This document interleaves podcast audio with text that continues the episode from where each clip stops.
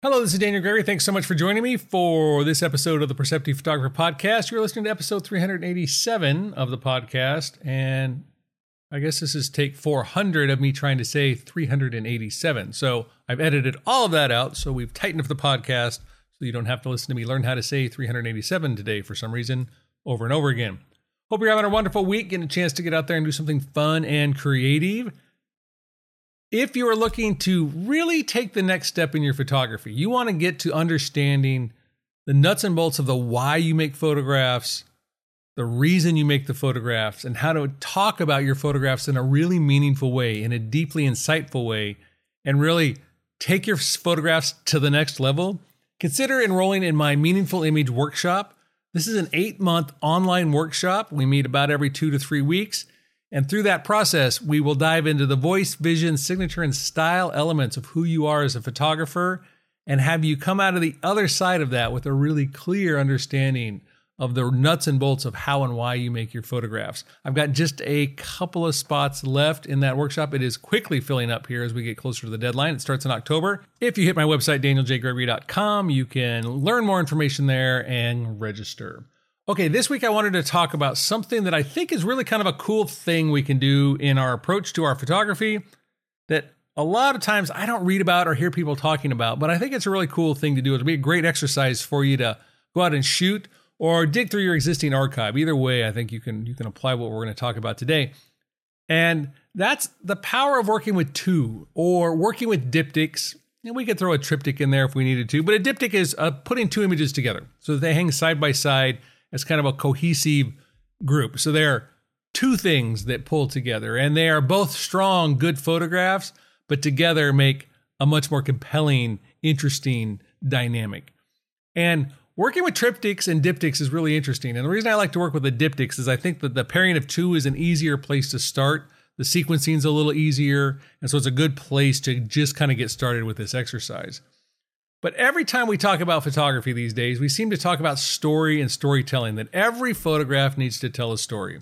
And while I do think most photographs have some story, it may not be a good story, maybe a pretty boring story, or maybe an amazing story, maybe a really compelling story. But we look at the photograph and they should have a story. Now, the other thing about stories, though, is like I said, not every story is a good story. And I also think some stories aren't necessarily told in one photograph. And so, to get a more comprehensive story, we need to add a second chapter, so to speak. We're going to add in something else. It's why I think cohesive bodies of work are interesting. When we start to sequence larger bodies of work, we start to get a more comprehensive story that can get told, a more interesting narrative with subplots and characters that can develop. So, the diptych is the start of that process. And so, what we want to do is we want to go out and we want to start to think about working in pairs. We want to start thinking about working with two. So if we're going to go out and say do a portrait, I'm going to do some portrait. Like I've got a series I'm getting ready to start of some artists on the island. I want to photograph them in their studio.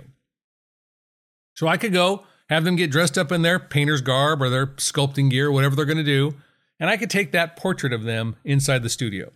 Then I can hang that series of artists up on the wall, and I have an interesting story of uh, good portraits, interesting portraits of these artists in their studios. Been done a lot. People have done it before, but I have an interest in doing that, and I want to tell some of those stories.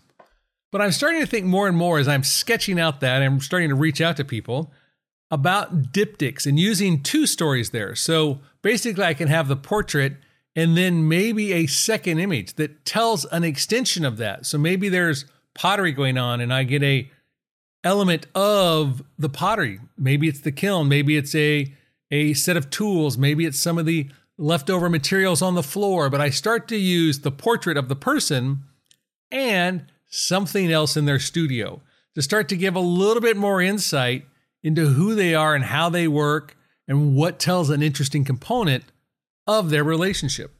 If I think about my landscape work and taking pictures that are of distance large scale landscapes like I normally take, plus close up work or detailed work, and I pair those together. So there's this thing in the distance, this thing close up that we observe the two as one. There's a power in having us see the large landscape and the smaller, intimate portion of the landscape, the landscape within the landscape, so to speak. So as we start to think about pairing those two things, I start to create a different ability within myself to think about the story. I no longer have to try to capture everything in the single image. I can use the multiple image factor to create that. Now, the reason I think it's so interesting is we can go back through our existing work and probably find a lot of that. And as we're going out to shoot new work, I think it requires us to think a little bit differently about approaching the photography. It requires us to think a little bit more about the story ahead of time. We're required, I think, to dig a little deeper into what is it that I'm trying to say about whatever it is that I'm photographing, such that when I photograph, I make sure that I'm giving myself the most flexibility to tell that story in these two photographs. And again, I want to narrow it down to the two photographs because I want to challenge myself to make sure that that story I'm telling is well edited and that it's a tight story. It's a crystal clear story. It's not, oh, I just went out and shot a bunch of stuff and found two photos that work together, but that those two photographs together say something more than the photographs could do as individual photographs. And that I'm telling the story that I want to tell that is reflective of the thing that I'm photographing. And I think that additional work, when I then go back to photographing the single image, gives me the chance to really start to think about the more comprehensive elements of the narrative in that storytelling that I want to do. So, in many ways, if I'm going back to the single image, having done a set of diptychs or a set of triptychs and thinking about the broader story means that as I'm thinking about what is it that I want to say, I'm going to take more time to understand at a deeper level what it is that I'm trying to say. So instead of just, wow, that's cool, that's pretty, that's sort of interesting, I start to get into that deeper essence, that deeper meaning that defines the work that I'm trying to create. And that to me is one of the interesting elements. Now, the other interesting element is when we hang the diptychs or when we present the diptychs, one of the other things that we're doing now is we're challenging the viewer to take in both images as individual images but also as a single piece pulled together. So as we whether we frame them together or we position them side by side, however we present them, we're asking the viewer of those photographs to also engage in making a stronger connection to the work because there are now two elements within the story, two elements within the construct of what I'm trying to communicate as they look at that, they're given more information to start to understand the photograph. Hopefully, what that does is it allows for them to have a deeper connection to the work because they're able to now have multiple points of entry into understanding how we're approaching the work, how we're approaching the thing that we're trying to share. So, by creating that sense of two, we end up in a much better position, I think, as the creator and as the viewer. Now, I think the challenge in creating the diptychs is that it becomes very easy to have a really strong photograph and then to grab a photograph that we think is sort of interesting that would pair well with it. But I think to make a good diptych, we have to pay attention first and foremost to the strength of the two images themselves. Do we have two really strong images? Because we don't want to diminish the one image that's really strong with the weaker image. So we need two photographically strong images, which means attention to detail of color, light, form, composition, shape, pattern, all of those elements, point of view, all the things that come together to make a good photograph are now doubled because there's two. Because we have to think about the relationship between the two. Do they hang side by side? Do they represent side by side well? Or when I put those two photographs together, do they not quite fit? Are they like misaligned puzzle pieces where they almost fit, but not quite? Because I need them to be really strong together to not diminish the both. So, as we're learning about how to edit, not process, but edit and select and sequence images, starting with pairing two together, is the first step of making a larger series. And so, by finding what is the strongest of the photographs, and how do I make those photographs work together? And of my strong 10 photographs I took from this one session, which are the two that work together the best, which two visually communicate what I mean, so that I can also verbally communicate what I mean. And I think that's a real challenge. I think that's a skill that serves us well because it's teaching us how to go about the sequencing process just at a micro scale so that we then add in another photograph, another photograph, and another photograph.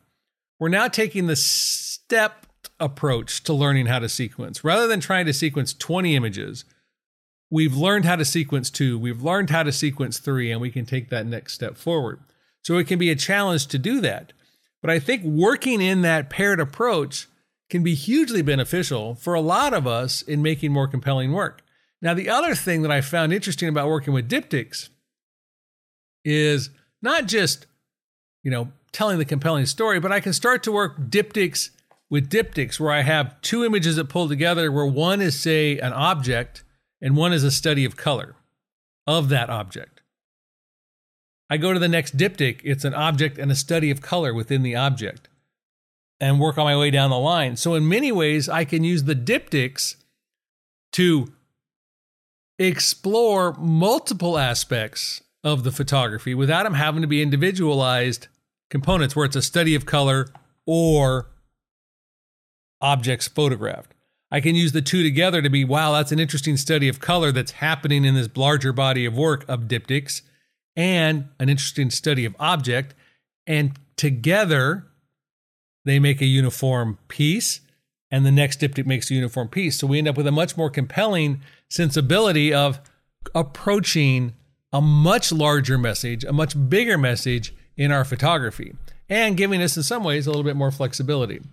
So, as you think about your photography going forward, or if you go back to edit your work, sequence your work, start thinking about photographs in pairs. Start thinking about telling stories in pairs, two images to tell the story instead of one photograph. And at the same time, use the constraint of the diptych to not let you have 10 images to tell the story, just the two images. I think you'll be surprised when you start working this way how much your photography quickly improves as you start to understand more and more about your approach to storytelling and narrative. I hope you have a wonderful week behind the camera. Thanks so much for spending a few minutes with me out of your week. I know we've got a busy week and there's lots of podcasts out there, so I appreciate you tuning in. Have a wonderful week, and I'll see you next time.